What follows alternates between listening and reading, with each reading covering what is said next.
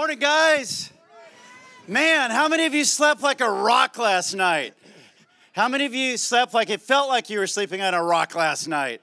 Right? It's just like, whoa, I don't know. Sometimes you get out of like that comfy bed at home, and for some of us, like, man, I'm away, there's no stress. And others, like, are you kidding me? This is like crazy out here. So, this is Duncan. Everybody say good morning, Duncan. Morning, everybody. So we are, uh, we're just going to unpack just real short before we head out today. Uh, I, I asked you a question at the end of our little get together last night. And the question was simply this Is your home a home worth running home to? And, and for some of you, I hope you were able to check a box and go, you know what? Yeah, our home is that kind of home. It's not perfect by any means, but I think our home is a home worth running home to. And for others of you, you might have started thinking, like, hmm, I'm not so sure. And, and what does that look like? And, and this morning, we just wanted to take a couple minutes and maybe unpack this, this idea as we talk about 18 summers of what maybe one of the foundations of that home can look like. And it's what we simply call a family first, God first leadership home. Uh, super simple, super simple. So, so there was a story there was a story when Jesus was a young boy. And, and, and I love this story because it's going to tie into a story that Jesus told in just a moment. But when he was 12 years old, when he was like a teenager, right? He was just a kid. There, there was this story about his parents, his mom and dad, taking him down, and probably his brothers and sisters as well, down to the temple, down to worship. They took him to church. Now, this wasn't like church across the street or across town. This was church all the way down in Jerusalem. And from where they lived, this was like 70 miles. They did not Uber, they walked. So for them, going to church, going to celebrate at the temple was like a big, big deal. So they made their way down and they celebrated at the temple. And it was so cool because there's this little phrase at the end of Luke chapter 2 that simply says this And they went to the temple as usual. Like it was normal for them. Like this is what they did as a family. They would go to church. They would they would honor God. It was family first, God first in their family. And so Jesus when he grew up before he became the son of God, at first he was the son of Joseph. He had a dad.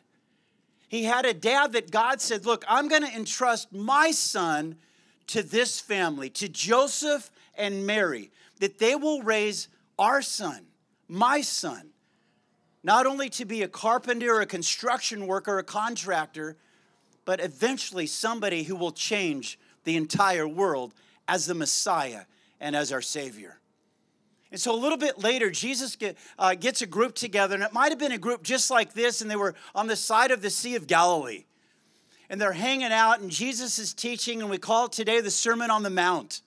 And in Matthew chapter 5, and Matthew chapter 6, and Matthew chapter 7, at the end of chapter 7, at the end of this get together, at the end of their dirt experience, Jesus says this He says, I want to tell you one last story. He says, if you listen to my words and if you put my words into play, you are like a wise contractor, a wise construction worker, a wise builder. You are building on a solid foundation. But if you don't, then you're like a foolish builder.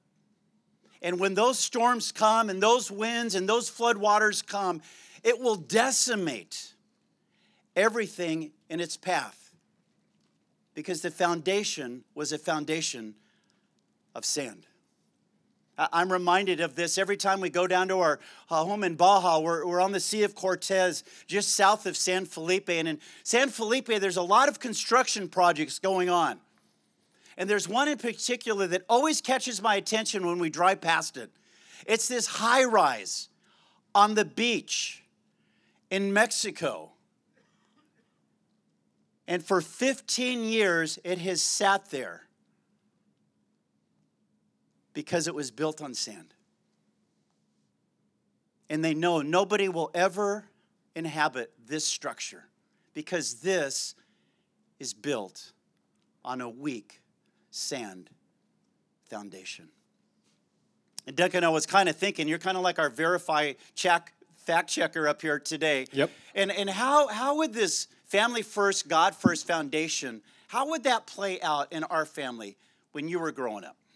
Yeah, absolutely. Well, there's really three things we're talking about um, that I that I kind of wanted to share uh, this morning, and and so the first would be uh, I think what would be maybe expected of this conversation. It was that Sundays was was the day that we went to church, and uh, growing up that way, it wasn't ever, hey, are we going to go to church today? It was we're going to church, and and for quite a while actually, church was in our home. And so it was like, all right, I got to wake up and you know put all my toys away and stuff because we had. That was convenient, though. It was convenient. I, I, tried not to wear pajamas too often, but um, but it just became one of those things where where Sundays was, hey, we're, we're, helping around church, we're getting up for church, and it wasn't ever a question. It's just what we did. It was, all right, let's go, let's, let's get this going. Um, the second thing would be we we always did as as a family. We always had family time, and so for us, there was uh, there was really just three questions that was asked every time, and it was, "What is God doing in your life? Uh, how can how can we be praying for one another?" And mm, exactly, and it was really just it was just hanging out, spending time together. And again, these are these are things that were just it's what we did. It was Sunday afternoons or Sunday evenings, and we'd we'd hang out and, as a family. And uh, and then the third thing was that it wasn't strictly just Sundays. It wasn't, okay, Sunday we're going to check this box, we're going to go to church, we're going to spend time with our families. It was it was throughout the week. It was in our daily stuff that's going on, you know, when we get home from school or get home from work and um, just making sure that we're all together, we're all, uh, you know, enjoying each other's company and spending time together and so anyways, I think kind of the, the, the component of family first, God first, and leadership is it was just part of everyday life. We didn't have to separate it into a different box that said, okay, we've done that, let's check the box and move on. So. Yeah. And for us, we would always talk about how our Sundays impact our Mondays, right? It's just it's just a part of the foundation, the fabric of our lives, and, and what that looks like. And, and as we go back to the story of the father, right, and the sons that we talked about last night, I think one of the reasons it was a home worth running home to was because that boy knew that for 18 summers, his father had poured into the life of their family. He, he showed them a leadership and a leadership style and, and a foundation of what it looked like to build family, to build upon this God foundation, not as a separate piece, not as a box to check, but just as their everyday life. And so this son, as far off as he wandered, knew that if I can come back to this place and to this time and to this family, we're going to be okay. It's going to be fine. And, and, I was reminded too in, the, in this story that when, when that young man, when he had hit rock bottom, when he had nowhere else to turn, when, when he went to that pig farmer and said, Look, can I just feed your pigs? And when he came to his senses and when he realized, you know what? I can do better than this. I've got a family that I know cares about me. I've got a family that loves me. And I know I have a family that I can return to, that I can run home to. Another day, Jesus was walking through a town, and there was this little guy, this little squatty body tax collector who was up in a tree, a sycamore tree. And, uh, and if you've been around church world for any length of time, you know that his name was Zacchaeus. And Zacchaeus had heard that Jesus was coming through town. And so he climbs up into this tree because he was a little guy and, and he's looking down. And here comes the Jesus parade into town. And he looks down, he says, Here he comes, Jesus is coming. And as a tax collector, and Matthew knew this as well, nobody liked tax collectors. We still don't like tax collectors today. Nothing has changed.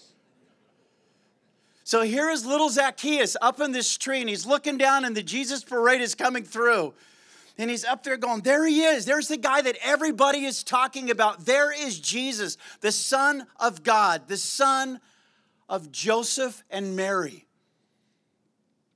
And Jesus does the most remarkable thing. And I, and I love this part of the story because this is who Jesus is as Jesus and the Jesus Parader are, making their way down this street, all of a sudden he stops. And he looks up in the tree and he says, Zacchaeus, what's going on? And I think Zacchaeus probably almost fell out of the tree at that moment. Like, are you kidding me? Like, Jesus has stopped and he's like calling me out right now. He, he sees me. Jesus says, Zacchaeus, get down here. Come here. It's Zacchaeus like, like scampers down this tree and he, and he runs over to Jesus and he likes, whoa, you're Jesus. And he says, I am. And Zacchaeus, I'm coming to your house. And Zacchaeus was like, Whoa, honey, get some lunch ready. Jesus is coming to our house. And she's like, Oh, don't do this to me. Do not do this. No, no, it's okay. Jesus said it's fine. He says, The house can be a mess. It's cool. He just wants to come and meet our family. Now, Zacchaeus, part of the reason nobody liked him is because he was a tax collector, and most tax collectors during this time would take a little bit and they would throw it into their pocket and they would keep some for themselves. And everybody knew that was the game. This was Zacchaeus, despised, nobody liked him, this little dude. And now Jesus is coming to his house. And Jesus gets there and, hello, ma'am. These must be the kids. How's everybody doing? And they're just like, whoa, we're with Jesus. Like, this is so cool. They were probably taking photos, they were posting on social media, like, you can't even believe this, right? It was like so amazing. But at the end of the story, and what I love about this story is Zacchaeus did not start off as this guy that was like, I've got a heart for God and a heart for people. Oh, no, no, no, no. He was the guy that said, How can I take advantage of people? How can I use people? God, you stay over in your box, and I'm going to do my thing over here in my box. And now Jesus is standing in his home.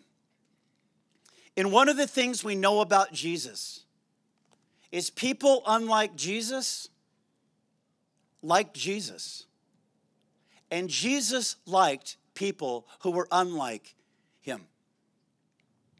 It's why Jesus told the story of the prodigal son. He told it because there were those people, those religious, the religious elite who looked at Jesus and said, mm mm you should not hang out with these types of people. And I think every time Jesus heard those words, he just smiled and goes, Why do you think I'm here? They're the exact reason I'm here, is to hang out with them. Because I want them to know our loving Heavenly Father. At the end of the story of Zacchaeus' story, that we see this little snapshot of in the scriptures, Luke says that Zacchaeus and his entire household put their faith in Jesus and they all got baptized. And it goes on a little further to say, and if there was anybody that Zacchaeus had cheated, hello, anybody, like a lot of people, that Zacchaeus went out of his way to pay them back four times what he took from them. Like there was such a change in Zacchaeus' life and in his family's life because of Jesus. And the reason I wanted to bring up that story this morning is because it is never too late to start over. And, and, and as we're dads, as we're sitting out here, it's like, man, there, there's some stuff like, like in our past that we're like, we're not super proud of. My hand goes up. And maybe as, as sons that we're sitting out here and we're going, mm, man, there's some times I have stepped in it royally. There's some stuff I'm not really proud of. Maybe there's some relationships that we're living in right now that we're kind of going, wow, what does a family first, God first leadership foundation even look like in my life to make a difference in the lives of those that I am in contact with? And it's what I love about Jesus, and it's what we're going to talk about just a little bit more tonight. But this impact and this idea that you and I, from generation to generation, can make a difference in the lives of those around us should never be lost. And it is never, ever, ever too late. And sometimes that responsibility gets a little bit heavy.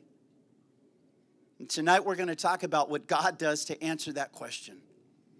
But, Duncan, I want, I want to go back to you for a second and ask as you have grown up around Hume Lake, like since you were a little dude, I remember, bro, when I would be up on stage speaking and you would bust loose for mom in the back row and you'd come, like, I just want to be up with dad hanging out, right? You have been around it for so long. But when you think about generation to generation, when you think about family first, God first leadership, you've got a daughter, our first granddaughter, our first grandchild. How does that impact you? Well, what I think is great is up until that moment, you may not be thinking about that. But all of a sudden, you know, we, we're there at the hospital. We've been, you know, preparing as much as you can for the for the last nine months, and you're thinking about, you know, you're thinking about how it's all going to go, and then you're holding it for the first time, and I'm sitting there thinking to myself, all right, like it's your turn. Like you got to step up. You this is now your responsibility, as you said, generation to generation. And so what I think is is really cool is is the way that we had our, our family and the way that I was raised is now these things are are ingrained in in who I am. And these things that are that are they're not questions. They're not um, you know should we do this? Should we do that? Uh, our, our daughter's going to grow up to know Jesus. And she's going to be in a family that it's part of the everyday life, as I was mentioning earlier. And uh, yeah, as, as, it gets as it gets passed along, it's like I I want with these 18 summers, as we've mentioned, I want now I have 17 left. I want it to be a, an experience for her that she grew up similar to how I did, and that uh, Jesus is not a separate box, and and our relationship with God is not something as i said earlier that you just kind of check. It's it's every day. It's it's part of your conversations and and it's just it's all intertwined in one. And uh, it's just the way that that that i was raised that we're excited to be able to bring uh, her up as well which is is is terrifying. The the the the, the, the responsibility and knowing like you know you're responsible for this but uh, it's it's uh it's a beautiful thing that we're very excited to uh, be able to now take what we've learned and, into her life as well so. And that god picked you to raise her he did. Yeah. He did, yeah. like, that's awesome. You know, as a teacher, I, I work, I, I, used to teach uh, college level, and then I was like, eh, and then I taught high school level, and that was really cool. But, but I went to our administration one day and I said, Can I teach junior high? Which nobody ever says in their right mind.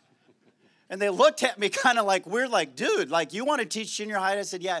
Why? And I said, here's why. I said, even by high school, there is so much influence that has already been in their lives that I want to move downstream just a little bit, where there's a little more opportunity to impact the lives of these, these young students, these guys and these gals for Jesus. And my, my wife, who teaches second grade, in fact, she, she'll come home someday and she'll go, I don't know where these kids even get this stuff. Like some of the stuff they're talking about, second graders. It's like, wow. And, and one of the questions that I ask parents oftentimes when we have those little parents' meetings or, or I'll share with our church family, it's who's raising your kids? Somebody is. And it could be a little screen raising your kids, or it could be family first, God first leadership in your home. Somebody's raising your kids. Somebody is influencing your kids.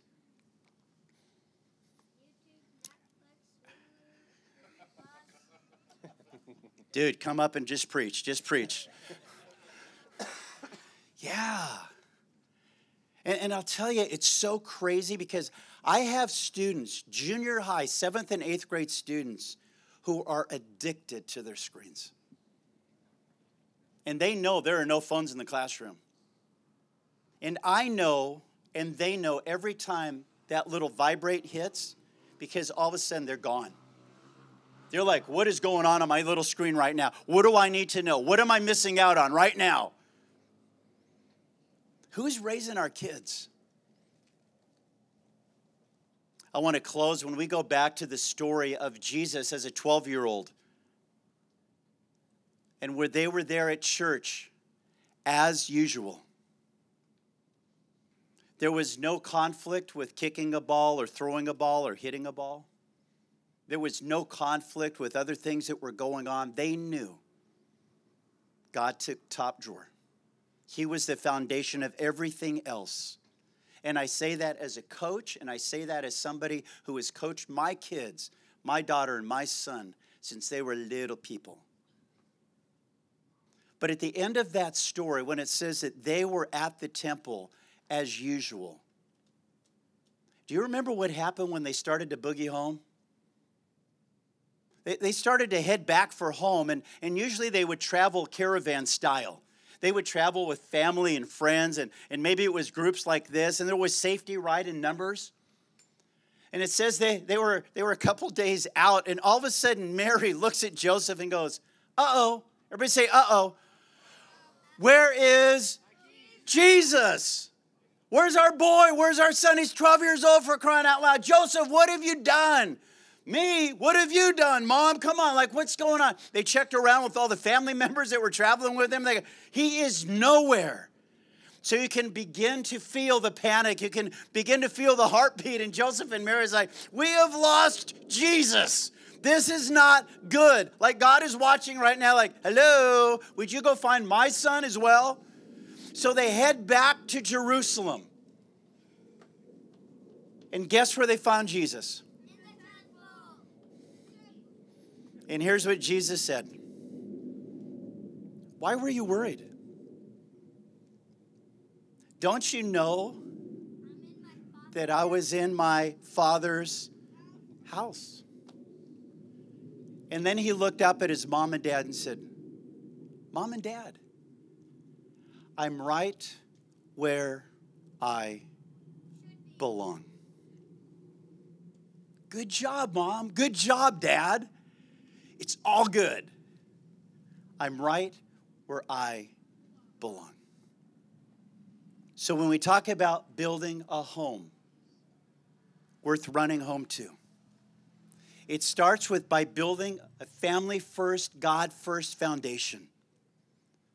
And as we see in the story of Zacchaeus, it is never, ever, ever too late to begin that part of the journey.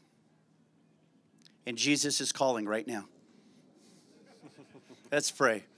Father God, thank you so much for dirt. Thank you for these guys. Thank you for the Jasons and the Chucks and everybody, Father, for all the hard work that goes into this so that we can just take a moment and hear your heart and what it looks like to build a home worth running home to.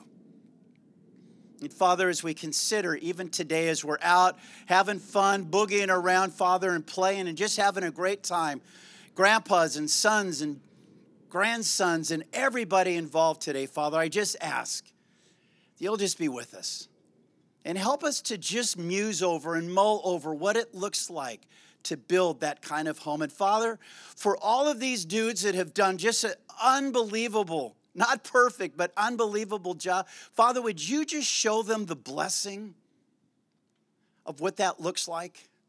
as they're building this 18 summers. And Father, for, for those sons that are out here and they're even wondering what their future looks like, Father, would you affirm in their hearts as well the foundation from generation to generation that has been placed in their lives? Father, we love you. Thank you for loving us, and thank you for sending your son to us. And we pray all these things in Jesus' name. And everybody said, Amen. Amen.